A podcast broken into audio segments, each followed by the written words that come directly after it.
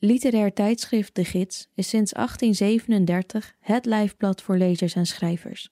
En vanaf nu ook voor luisteraars.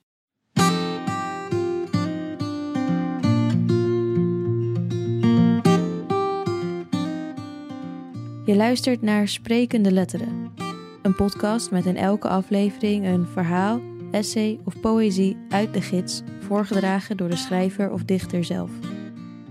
In deze aflevering Ladycamp van Basje Boer, waarin ze zoekt naar woorden die Ladycamp kunnen definiëren, aan de hand van verwachtingen, taboes en de grenzen van het vrouw zijn. Luister mee naar Basje Boer vanuit haar werkkamer. Ladycamp. Camp, schrijft Susan Sontag, is a kind of love, love for human nature. Camp is a tender feeling. Camp zet op losse schroeven. Camp stelt vragen, niet om tot denken aan te zetten, maar om plezier aan te beleven. Want camp is speels. Sontag schrijft: It wants to enjoy. Camp beleeft plezier aan falen. Camp beleeft plezier aan een mislukte poging, zolang die poging oprecht is. Maar Camp maakt niet belachelijk. Camp lacht niet uit. Camp is compassie. 1. Chuck Norris, vechtsporter, actiefilmacteur, patriot. Conservatief op het agressieve af. Mannetjesman in overdrive. Denk aan Norris en je denkt aan een wapperende Amerikaanse vlag. Denk aan Norris en je denkt aan geweld, aan vergelding, aan het spelen van eigen rechter, aan toxic masculinity. Denk aan Norris en je denkt aan iets wat strikt genomen geen camp is, maar wat in ieder geval tot de camp-familie behoort. Ik noem het macho camp. Macho camp is een guilty pleasure. Macho camp gaat niet om slechte smaak, maar om foute smaak. Het verheerlijkt, het verlangt, het verlekkert. Fout wordt lekker fout. Juist het schuldige aspect is hetgeen waaraan het plezier wordt ontleend. Macho Camp verheerlijkt het taboe, het geniet van wat eigenlijk niet mag, juist omdat het eigenlijk niet mag. Macho Camp is geobsedeerd door de jaren tachtig. De goedkoop gemaakte actiefilms, het opzichtig kapitalisme, de bodacious babes, het seksisme en het geweld, het opportunisme en de schaamteloosheid. Macho Camp maakt het onschadelijk door het te vieren. Het geweld blijft beperkt binnen de speelduur van een film en wordt bezegeld met een happy ending. Macho Camp is een tender feeling. Een filmtheater haalt een 1 april grap uit. Als moderne klassieker zeggen ze Sex and the City 2 te vertonen. Het gênant slechte vervolg op het quasi-slechte vervolg op een briljante tv-serie. Op de dag van vertoning schrijft het filmtheater dat ze Sex and the City 2 natuurlijk niet zullen vertonen. De film is niet alleen slecht, maar bovenal fout, want druipend van materialisme en orientalisme. Vier maanden later wijdt hetzelfde filmtheater een avond aan één acteur, Chuck Norris. Want waar Sex and the City 2 fout is, daar is Norris lekker fout. Het patriotisme, het geweld en de toxic masculinity, lekker fout. Zijn conservatieve gedachtegoed, zijn seksisme, zijn racisme, zijn homofobie, lekker fout. Er is iets aan de uitvergroting van mannelijkheid dat we direct herkennen als grappig en dus als plezierig. Er is iets aan geweld en agressie dat we waarderen of op zijn minst dulden als entertainment. 2. Ze wappert en zwaait met haar lange haren. Ze standt met welgevormde benen. Van onder lange wimpers kijkt ze naar je, een tikje hooghartig en glimlacht soeverein. Ze is vloeiende lijnen en lichtgevende huid. Ze is zacht en warm, rond en goud. Ze is benaderbaar en onbereikbaar, troostend en afwijzend, nabij en ver weg. Als je Camp wil begrijpen, schrijft Sontag, moet je begrijpen dat iedereen een rol speelt, dat het leven theater is. Als Macho Camp een performance van mannelijkheid is, dan is Beyoncé de vleesgeworden performance van vrouwelijkheid. De zangeres, de kunstenaar, de mogel, wier heupen alleen al een overdrijving zijn, maakt theater van haar vrouw zijn. Dat zachte, dat warme, dat ronde, dat gouden, ze wappert het in je gezicht, ze beantwoordt je vragen met een uitroepteken. Chuck Norris symboliseert kracht, zowel fysieke als spirituele. Beyoncé ook. Norris symboliseert autonomie, Beyoncé ook. Allebei staan ze voor controle, voor autoriteit. Who run the world? Allebei benaderen ze hun gender bijna militant. Get information. Maar Norris is camp en Beyoncé maakt kunst. Hij faalt, zij slaagt. Hij roept a tender feeling op en zij inspireert. Hij leent zich voor nieuwe interpretatie en wat zij doet spreekt voor zich. 3. Oude filmsterren, lichtvoetige klassieke muziek, bepaald design en alle operettes. Sontag schrijft over de cultuur die Camp destijds, Amerika de jaren 60, als vocabulaire gebruikte. Low art dus. Popcultuur, kunst voor de massa. Camp, al dus Sontag, zet het tussen aanhalingstekens.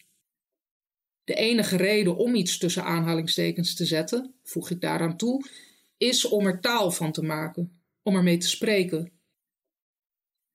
Inmiddels, internet, het heden, spreken we niet zozeer camp als wel popcultuur. We spreken films uit de 90s en nieuwe Netflix-series. We spreken tweets van celebrities, gifs, filmpjes, tests die uitwijzen welke Spice Girl je bent. We delen ze niet alleen, we geven ze nieuwe betekenissen. We maken er een code van, alleen te kraken door degene met wie we een gemeenschap vormen. Zodat het internet zich plooit rond clubjes en niches, rond generaties en subculturen. We spreken popcultuur om iets mee te signaleren, om iets te vertellen over onszelf en daarmee aansluiting te vinden met een ander. Popcultuur is het wachtwoord dat toegang geeft tot het clubhuis. Soms spreken we popcultuur om iets op te lossen, om een raadsel te kraken of om hoe dan ook iets open te breken. In Nederland spreken we amper popcultuur. Hier maken we een strikt onderscheid tussen hoge kunst en platformaak. Hier houden we van overzicht, van aangeharkt, van zwart en wit, van recht toe, recht aan. Hier nemen we de dingen at face value. We spreken geen codetaal, we kennen geen ambiguïteit. Als we al popcultuur spreken, dan spreken we het niet op het scherpst van de snede. Dan gebruiken we het niet om iets te onderzoeken, om iets uit te vinden of op te lossen, zoals dat in de Amerikaanse cultuur gebeurt. Zondagscamp was een taal die een gemeenschap, de homogemeenschap, kaderde, verbond en daarmee emancipeerde. Zelfs als je popcultuur spreekt als tijdverdrijf om jezelf en anderen mee te vermaken, kun je er politiek mee bedrijven. Er is een nieuwe taal aan het ontstaan. Ik zie het gebeuren. Een nieuw alfabet, een nieuwe schikking van popcultuur die vorm geeft aan een nieuwe gemeenschap. Ik zie hoe die taal zich aftekent in tweets, op blogs, op Instagram. Er is geen naam voor. Ik noem het Ladycamp. In Ladycamp zie ik een oplossing. In Ladycamp zie ik de uitkomst van een raadsel. Maar wat is precies het probleem dat Ladycamp oplost? 4. De Verenigde Staten begin jaren 90. Vrouwenpunk rockband Bikini Kill trapt in één keer de derde feministische golf en een nieuwe muziekstroming af. Riot Girl is het punkzusje van grunge, harder, ironischer, minder emotioneel, straightforward. Ook de esthetiek van Riot Girl laat zich in al haar achterloosheid vergelijken met de esthetiek van grunge. Bands als Bradmobile en Slatterkinney kleden zich alsof ze hun outfits die ochtend met de slaap nog in de ogen van hun slaapkamervloer hebben opgeraapt. Hun haar is vet en ongekamd, hun make-up slordig aangebracht. Maar er zit ook een knipoog in naar tuttige meisjesachtigheid, haarspeltjes, 50s kapsels, 40s rokken, schoolmeisjeskraagjes. Courtney Love, frontvrouw van Hole, een van de vrouwengitaarbands in de slipstream van Riot Girl, vergroot die ironische meisjesesthetiek uit en maakt haar iconisch. De babydolljurken, het krullerige handschrift op albumhoesen, haar achternaam. Love roept de clichés van meisjesachtigheid niet alleen op, maar toont ze via een lachspiegel. Haar haren zijn donker aan de wortels, maar groeien platina blond uit. Haar schattige jurken zijn vies en kapot. Er zitten ladders in haar panty en haar lippenstift is uitgesmeerd. Ze zingt over liefde en verlangen, maar dan het soort liefde dat tot wanhoop drijft en een verlangen dat meer op obsessie lijkt. Ze zingt over geweld en chaos, over pijn en woede, en ze is het ook, boos en gewelddadig, een en al chaos. Love maakt een karikatuur van zichzelf, iets grotesks en ongemakkelijks, iets wat verontrust en beangstigt. Haar naaktheid, blote benen, een blote buik, de BH die onder haar jurk vandaan komt, is niet seksueel, maar provocatief. Ze zet haar jurk op de versterker en laat het publiek onder haar rok kijken. Ze dwingt je om te kijken.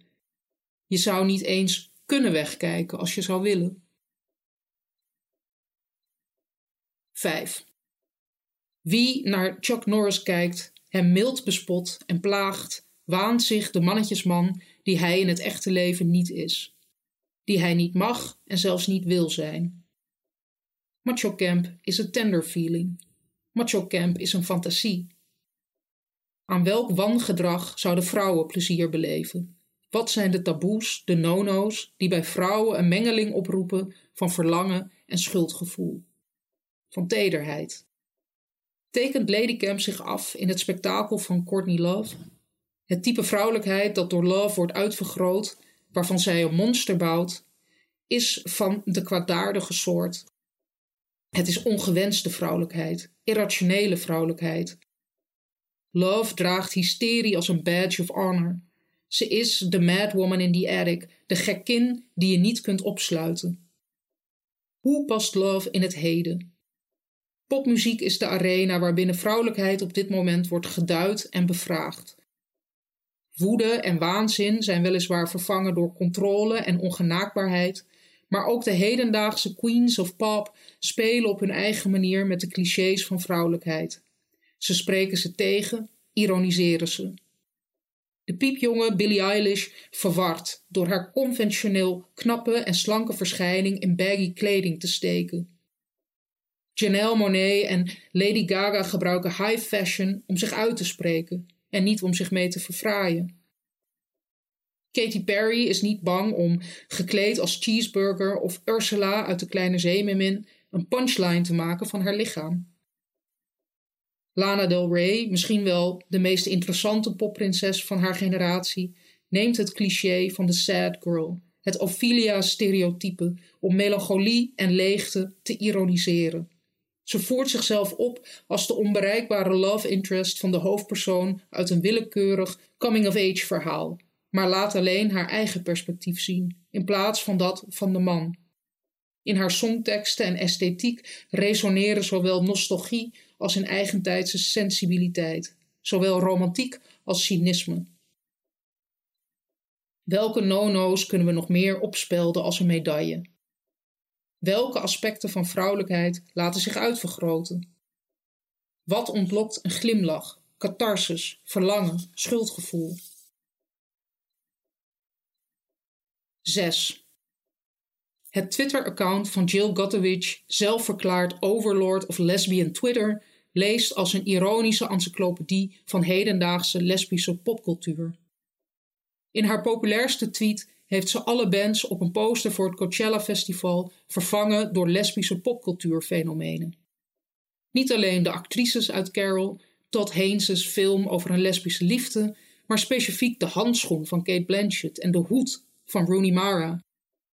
En niet zozeer de verhaallijn van The Favorite, nog een film over lesbische verhoudingen, maar specifiek de scène waarin het ene personage het andere wurgt, Verder de jas van Nancy Pelosi, Gillian Anderson yelling in a British accent, de geest van Lindsay Lohan, de blinddoek die Sandra Bullock draagt in Netflix-film Bird Box, Everything Reese Witherspoon read this year en mannen die hun excuses aanbieden. Katowitz's tweets over verlangen en neurose, ook anxiety is geboekt voor haar lesbische Coachella, zijn particulier, maar juist die specificiteit zegt iets over een universele ervaring. Camp schrijft journalist Michaela Clemens op website The Outline, draait om lichamelijkheid, om bepaalde gebaren, een blik, maniertjes, a certain hunch of the shoulder, a crooked grin, a beckoning hand, a walk that looks like a dance. Camp, schrijft Clemens, gaat niet per se om een lekker lijf, het gaat om hoe je dat lijf gebruikt. Waar Camp de liefde verklaart aan het kunstmatige, die unnatural, daar gaat het bij Die Camp om het overdrijven van het natuurlijke, die ultranatural. Waar Camp draait om aankleden en verkleden, daar draait Die Camp om wat er onder de kleding zit. Waar Camp publiek is, daar is Die Camp introvert, privé, intiem. Het is een taal die binnenskamers wordt gebezigd en daar ook over gaat over het vertrouwelijke, het intieme, het naar binnen gerichte, het onder ons. Zondagscamp ontstond als codetaal van een minderheid, een gemeenschap in een gemarginaliseerde positie. Camp is dat in zekere zin ook, maar heft het spreken van de code tot esthetiek. 7. Beyoncé, zangeres, kunstenaar, mogul. Beyoncé, feminist. Zij leidt, Who Run the World, wij volgen. Zij geeft het voorbeeld, Get Information, wij doen na. Beyoncé preekt, wij luisteren.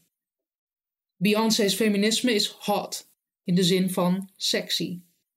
Beyoncé's feminisme is niet ergens tegen, maar nadrukkelijk ergens voor. Niet anti-man, maar pro-vrouw. Beyoncé's feminisme wijst de male gaze niet af, ze zet die juist in. Je mag kijken. Beyoncé geeft je toestemming. Maar je kijkt wel op haar voorwaarden. Daarin schuilt haar kracht en tegelijkertijd maakt het haar zwak.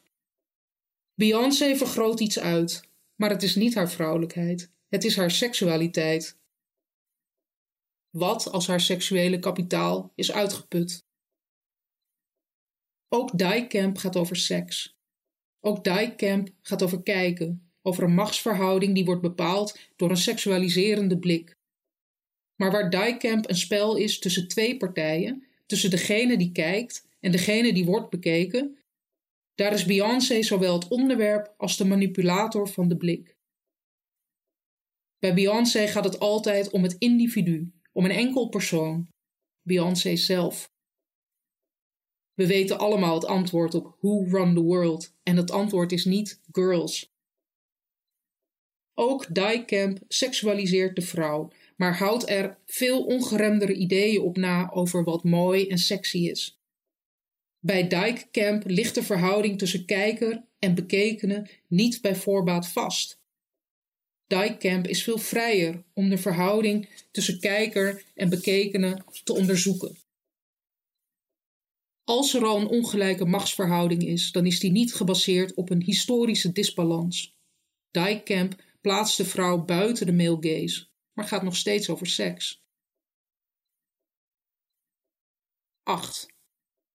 Het was het internet dat het stereotype, en specifiek Nederlands stereotype, claimde. Het was het internet dat dit stereotype ving in nogal nasty, zelfs uitgesproken hatelijke memes. De Nederlandse vrouw van middelbare leeftijd heeft een kortpittig kapsel. Omdat het makkelijk is, omdat ze vindt dat het haar vlot staat.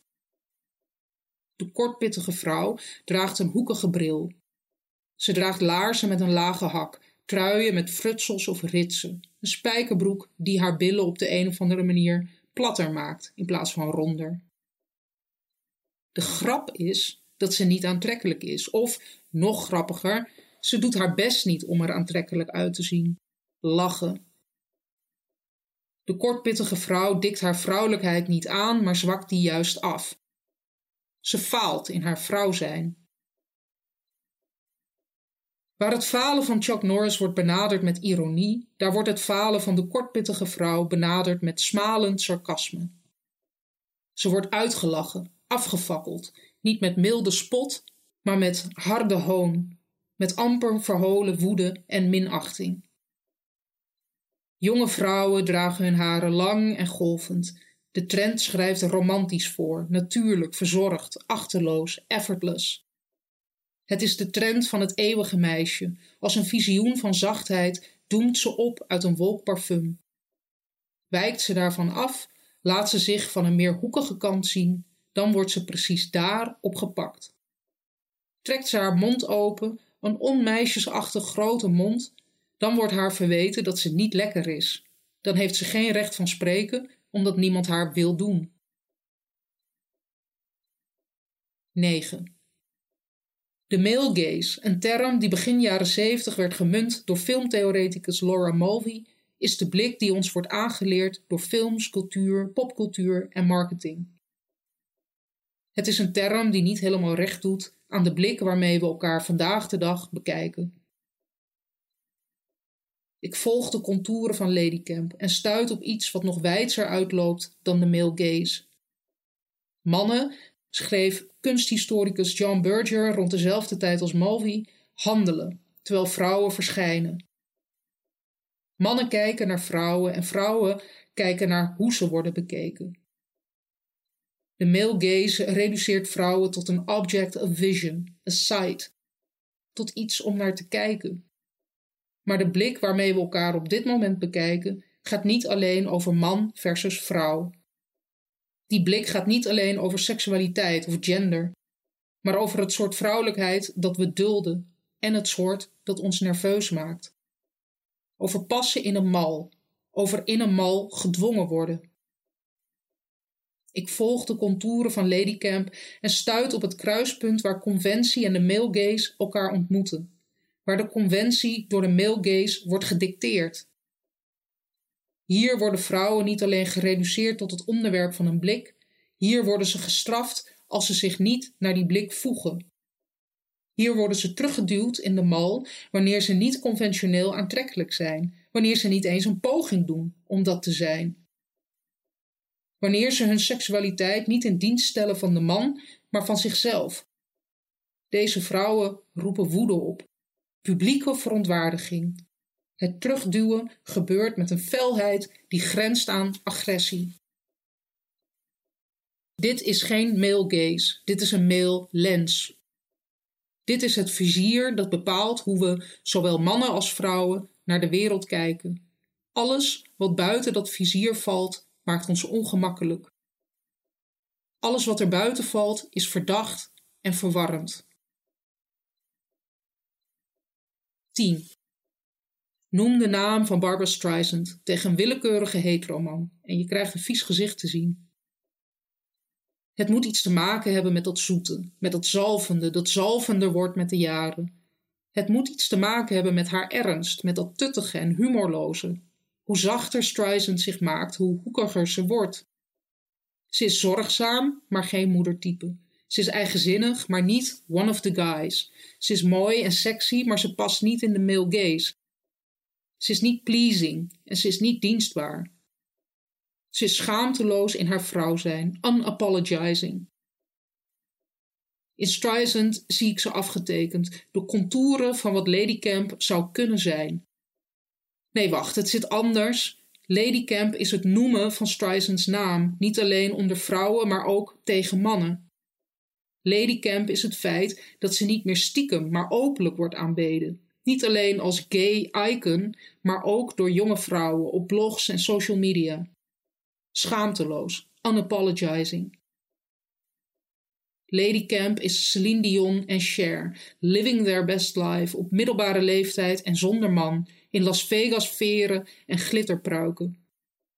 Ladycamp is de dragcultuur, populairder dan ook de reality show RuPaul's Drag Race.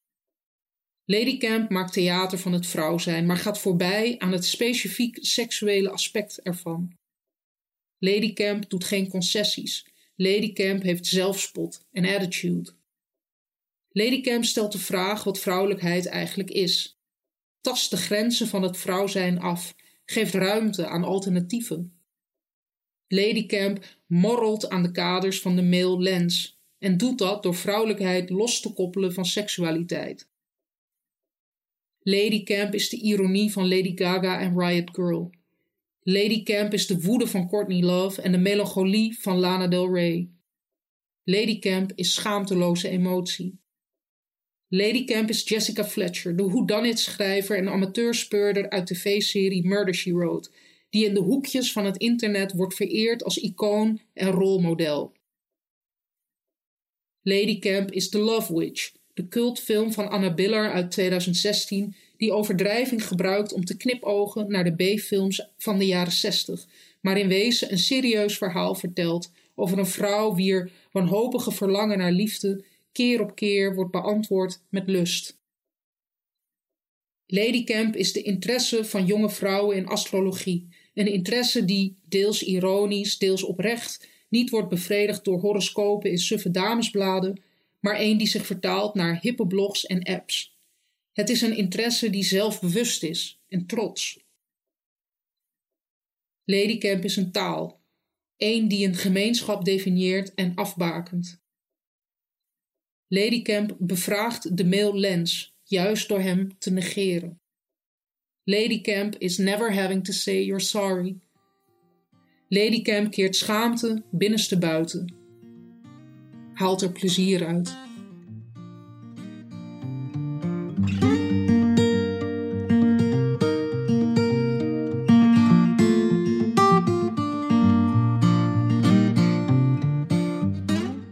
Dat was Basje Boer met haar essay Ladycamp.